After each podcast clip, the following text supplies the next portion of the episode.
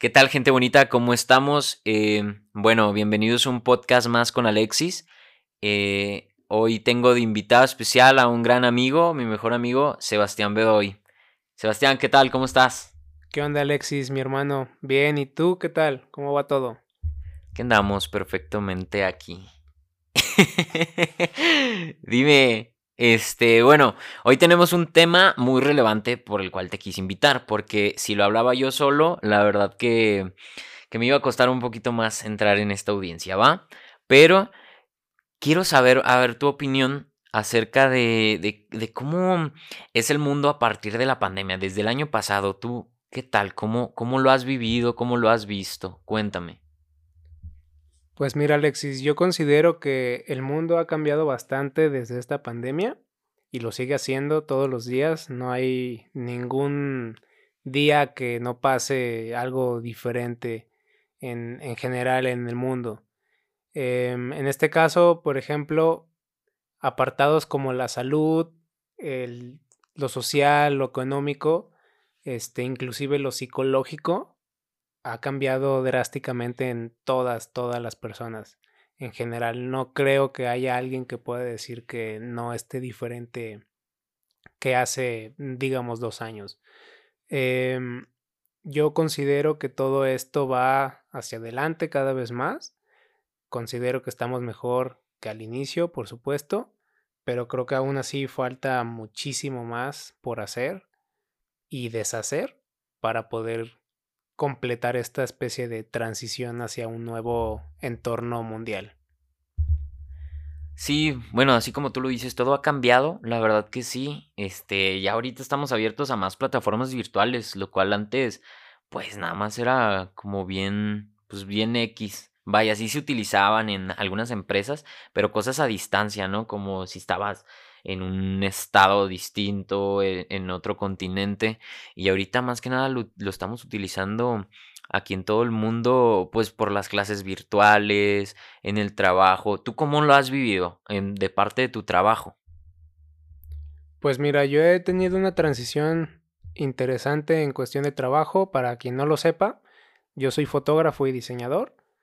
hasta antes de la pandemia, pues por lo general mi principal, eh, digamos, público o clientela era para fotografía tipo de retrato, digamos, artística, un tanto de fantasía. Y el, el, problema con este tipo de fotografías es que es algo que la gente cuando te lo suele solicitar es por mero placer, por mero gusto, no es tanto como una especie de necesidad. Y pues hasta ese punto yo lo hacía sin problema y ahorita cuando de repente llega lo hago también. Pero cuando empieza esto de la pandemia tuve que pasar un, un desagradable momento de transición y digo desagradable en el sentido de que pues a todo el mundo nos cuesta el cambio. Tuve que enseñarme a huevo a buscar otro tipo de, de digamos, fotografía o algo que me pudiera seguir dando de comer y en este caso yo encontré refugio en fotografía de producto, sobre todo en especial en fotografía de comida. Este tipo de fotografía, la ventaja es que, sobre todo ahorita con la pandemia, no hay ningún negocio que no necesite estar con presencia digital en sus redes sociales, sobre todo. Y por lo tanto te van a solicitar este tipo de trabajos eh, para empresas o marcas.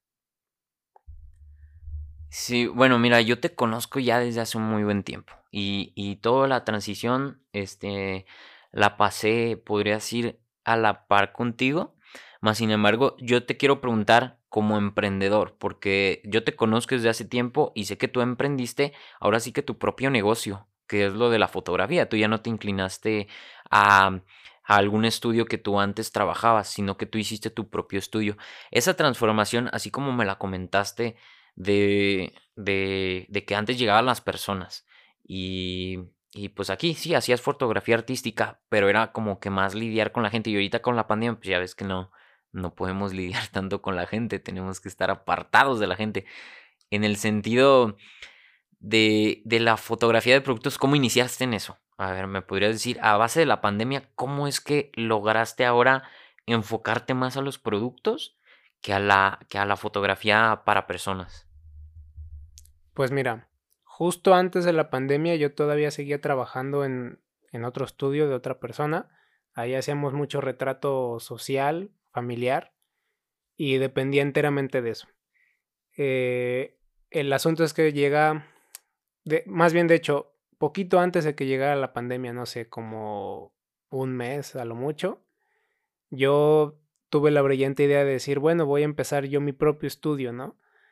No exactamente solamente lo, el retrato familiar o, o, social, sino en general el trabajo que llegara, pero que fuera completamente mío. Lo hago, me decido, renuncio al trabajo y un mes después, más o menos, llega la pandemia y por supuesto que a mí me fue completamente en picada todo. Invertí una cantidad de dinero para, para hacerlo del estudio en equipo y demás cosas y terminé prácticamente, no prácticamente terminé sin nada durante mucho tiempo.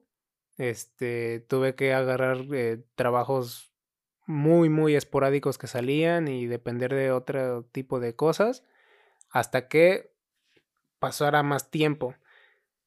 Eh, de hecho, prácticamente todo, todo el primer año de la pandemia lo pasé bastante mal en ese aspecto.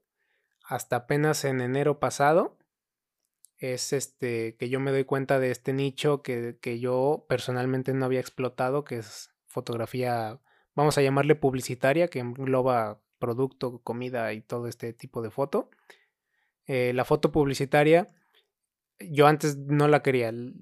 Lo poco que había hecho lo hacía tan mal que no me daba cuenta de las bondades que tenía, de lo bonito que tiene. Entonces, apenas yo diría que en enero de este año que acaba de pasar o, o por muy atrás diciembre del año pasado, es que me doy cuenta de este nicho, empiezo a agarrar por suerte bastantes trabajos con, con diversas marcas y empiezo a notar que me gusta más de lo que yo creía. Contestando a tu pregunta, ¿cómo, ¿cómo puedo a lo mejor empezar a encontrar estas marcas o estos trabajos? Pues la verdad es que no es nada sencillo literalmente lo que hacía, o, más bien sigo haciendo, es enviar, sin exagerar, yo creo que 30 correos al día más o menos a diferentes marcas, eh, mensajes también por Instagram, por Facebook, a sus páginas, cualquier medio digital a mi alcance, incluso me he llegado a comunicar en, a números por teléfono en, en los locales de Google Maps y sin exagerar yo creo que de de 50 marcas que le hablas, una o dos aceptan y a lo mejor solo al final una realmente te pide una sesión, ¿no? Entonces, digo, de momento, en ese momento era así. Ahora, por suerte, ya he podido encontrar ciertas marcas que trabajan conmigo cotidianamente y eso es lo que, por suerte, hasta ahorita me ha podido hacer solventar todo de una manera mejor. Bueno, entonces de, de la parte económico, pues ya me comentaste que sí te fue un poquito mal en picada. En la parte social con las marcas, pues me imagino que ya empezaste, así como dijiste ahorita, empezaste ya a tener como que tus marcas, este, con las cuales estás trabajando ahora sí que continuamente. Pero saliéndome un poquito de ese tema, en la parte de la salud, ¿tú cómo has visto este cambio? O sea, ¿se te hace como que mejor ya las medidas que están tomando? O, o si antes era mejor, o ahorita tú cómo estás viendo este tema de salud y pues ahora sí que mundialmente, ¿tú cómo lo has visto en, ahora sí que localmente aquí en, eh, por donde vives, pues?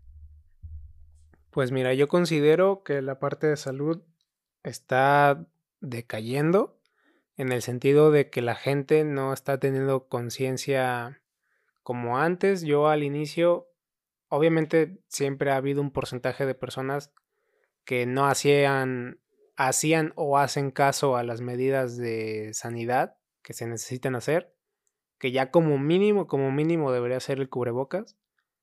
Más sin embargo, siento que al inicio, y no sé, hasta, digamos, los primeros 6, 7 meses, yo consideraba que la gente más o menos estaba un tanto consciente de esto y, y usaba por lo menos el cubrebocas. Ahorita no, ahorita yo cuando tengo que salir a la calle para ir a trabajar o cualquier cosa, cada vez veo más gente sin cubrebocas, cada vez más gente deja de usar gel o de tomarse la temperatura. Aunque este último no es del todo tan exacto, pero pues por lo menos debería ser un protocolo ya ya no tanto por salud, sino casi casi por moralidad, ¿no? Entender que hay gente que está pasándola demasiado mal, que ha perdido familiares y lo mínimo que uno debe de hacer es tener empatía con estas personas y por lo menos, por lo menos tomar las medidas mínimas de sanidad. Yo en ese sentido creo que ahorita en este momento lo, el tema de la salud está peor en ese aspecto y ese aspecto obviamente hace que las cifras de muertos o de contagios aumente al final, ¿no? No sé tú qué piensas, tú cómo lo has visto.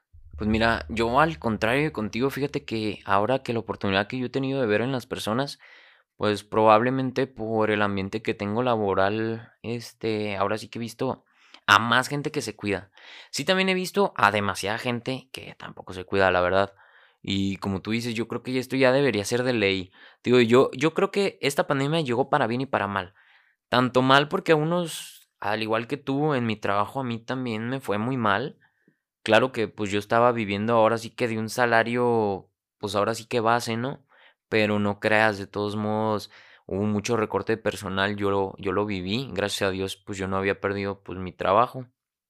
Este, pero en cuestión de la salud, digo que yo sí tuve pues la oportunidad un poquito de estar más en contacto con personas que sí se cuidaban, personas que sí acataban las medidas. Si te pongo un ejemplo, en el trabajo siempre nos sanitizaban y no era una empresa grande, ¿eh? era una empresa pequeña familiar donde llegabas, te sanitizaban, estaba el tapete, tenías que tener de agua el cubrebocas, eh, si no tenías, a ellos te lo daban, porque pues, pues es su salud, ¿no? Ellos también me decían que, que pues por ellos se cuidaban y pues por ellos o este, te, te daban el, el cubrebocas. Ahora sí que de cuestión de salud yo sí lo vi un poco mejor. Porque también yo creo que las medidas de estarse lavando las manos este, constantemente, de estarse poniendo gel y de no estar en tan contacto con la gente, yo creo que es algo que a nosotros sí nos, sí nos ayuda, esté o no esté la pandemia. Porque quieras o no, en cuanto llegó algunas personas que sí acataron las reglas, empezaron a hacer, este, a tener más higiene personal y eso es lo que a mí me, me agradó demasiado porque la higiene personal es, es, muy vital para nosotros. Y bueno, dejando el tema de la salud un poquito de lado, yo quisiera preguntarte, ¿qué, qué oportunidades tú le ves con esta pandemia que empezó? ¿Qué oportunidades tú dirías a, a, a la gente que te está escuchando? ¿Qué oportunidades crees que salieron? conforme a esta pandemia, porque no todo es malo, sino este, hay, hay unas cosas buenas, hay oportunidades que llegaron con esta pandemia. Yo quiero saber tu punto de vista, ¿qué, qué es lo que tú piensas? Pues mira, Alexis, yo creo que las oportunidades para generar negocios ahorita eh, tanto son muchas como son mínimas. Es decir, mmm, al menos en este momento no, no pudiera llegar a decirte con total certeza que es la, el momento más sencillo o el momento más difícil para emprender. Lo que sí sé es que no hay un momento especial y, o, o, ideal, mejor dicho. Eh, ese momento en el que tú tengas inquietud de emprender, ese es el momento en el que lo debes de hacer, no, no después. Porque en el momento que tú tienes la ilusión de crear algo es cuando empieza realmente tu cerebro a intentar buscar maneras de cómo hacerlo si te tardas demasiado tiempo eh, haciéndote líos la cabeza tú solo, tratando de encontrar como un momento, no vas a llegar a nada. ¿Qué oportunidades veo yo actualmente? Sobre todo y con total certeza lo digital. Lo digital ahorita yo pienso que es lo que está rompiéndola absolutamente para cualquier persona. Las, la, gente que no quiera entender esto y quiera seguir la antigua es la gente que está tronando su negocio de eso estoy completamente seguro. Mínimo, mínimo, mínimo, si tu negocio es lo más antiguo o, o clásico que hay, como, no sé, ser barbero, ser este, e inclusive ama de casa, digamos, ¿no? O sea, eh, trabajos que son muy de contacto con gente y que tienen muchísimos años en, ahora sí que en la, en la humanidad, ¿no? De todos modos, tienes eh, posibilidad de hacerlo digital, tienes posibilidad de, anunciarte como mínimo tu, tu profesión en, en, redes sociales. E incluso si quieres ser todavía más disruptivo, innovar en, en, algo, pues por ejemplo en el caso de la barbería, pues puedes ofrecerlo el servicio a domicilio. Este, en el caso de ama de, ama de casa o de, de las personas que limpian casas, obviamente es a domicilio, pero entonces a lo mejor puedes por decir una idea eh, rápida, quizás hacer una página web donde puedas, eh, el cliente pueda sacar citas para estas, que vengan estas personas a limpiar sus casas. No lo sé, ¿no? O sea, son ejemplos rápidos, pero el chiste es que realmente no hay ningún negocio que no puedas llevar a lo digital y yo creo que esa es la oportunidad más valiosa que hay ahorita. Entender este lado y, hacerlo. Eso pues es del lado de lo digital, lo que está pegando más. Pero Ahora te pregunto, ¿qué oportunidades ves este, para generar ideas, pero que tengan que ver con elaborar productos con esta pandemia? ¿Tú qué opinas de eso? ¿Qué piensas o qué has visto? Pues en la parte de productos, productos físicos, yo creo que va muy de la mano con lo mismo. Es decir, el, a lo que yo me quiero referir es la parte de lo digital va más allá de si tu producto es físico o de si tu producto es algo intangible como un servicio. Por ejemplo, en mi caso, la fotografía es un servicio intangible, a menos que lo imprimas, pero realmente ya casi nadie imprime. Em, pero en general, cualquier producto debe estar respaldado, en mi opinión, por una, por una publicidad. Al final, eh, el producto que sea que hagas, aunque lo hagas con amor, con pasión o odies hacerlo, sea como sea, el fin de ese producto es que se venda y que ese, ese producto llegue a alguien que te lo haya comprado. De eso se trata. Entonces, para lograr eso necesitas anunciarlo, publicitarlo. Entonces, para generar ideas en la elaboración de un producto, eh, ¿qué oportunidades hay? Yo creo que mi respuesta es lo mismo, o sea, generar esa esa publicidad o esta campaña, como le quieras llamar, para darle un respaldo al producto que la gente, que la gente entienda qué es tu producto, qué hace, para qué sirve, dónde lo puedes comprar, cuánto cuesta, toda la información mínima eh, indispensable que tienes que tener de un producto para comprarlo, tiene que estar respaldada por un buen anuncio. En este caso, yo creo que eso, en mi opinión, es lo más vital ahorita. Poder hacer publicidades efectivas para los productos, independientemente de que sea. Perfecto, pues bueno, esta fue una entrevista, pues ahora sí que un podcast un poquito corto, de 20 minutitos. Este, este podcast está más dirigido ahora sí que el ámbito académico, fue una actividad más sin embargo, no lo vean tanto como actividad a la gente que nos está escuchando. La verdad, los consejos que puedan tomar ahora sí de, de, mi, ah, de mi buen amigo Sebastián, la verdad es, es, es, es muy, muy padre, ¿no? Este, llegar a, a tomar, a tomar esto como, ahora sí que como un pequeño consejo que él les da con lo que él ya pasó. En su caso, pues es la fotografía, es, son medios digitales, que él puede estar ahora sí que moviéndose por por internet y por todos esos medios. Pero de igual manera, a los oyentes que nos están escuchando, yo creo que tomen este podcast como pues una reflexión y, y tomen de aquí lo mejor por si ustedes también están en este mismo camino que él ya lleva recorriendo ya un par de años. Y pues nada, este fue un pequeño podcast corto. Yo soy Alexis Israel y pues no sé si quisieras decir algo por último, Sebas. Sí, pues nada más, este, no dejen de echarle ganas, independientemente de a qué se dediquen o a qué se quieran dedicar. La parte de emprender, em, yo antes pensaba que era para todas las personas, pero mi opinión en este momento es que no es algo para todos, tienes que estar dispuesto a muchas cosas que muchas veces algunas personas no están dispuestas a correr y no significa que sea malo, o sea, está demasiado eh, de moda el decir que el emprender es lo mejor del mundo y que lo tienes que hacer y que si no, no, vas a sobresalir, bla, bla, bla. Pero la realidad es que no, la realidad es que tanto si te quieres quedar con un empleo eh, para alguna empresa, alguna marca que te guste, como si quieres emprender lo tuyo, ambas son totalmente buenas, ¿no? Mientras no robes ni hagas nada ilícito para conseguir dinero, cualquier cosa que tú hagas es algo bueno y el chiste es que te apasione. Así trabajes para alguien o para ti mismo, lo importante es que te guste. Si no te gusta lo que estás haciendo, aunque sea tu propio negocio, lo vas a odiar.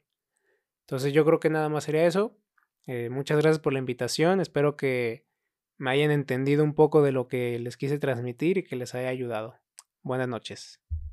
Esto ha sido todo por un podcast más con Alexis. Esperemos que los oyentes nos escuchen en nuestra siguiente en nuestro siguiente podcast. Muchísimas gracias, gente, y pues nos vemos. Hasta luego.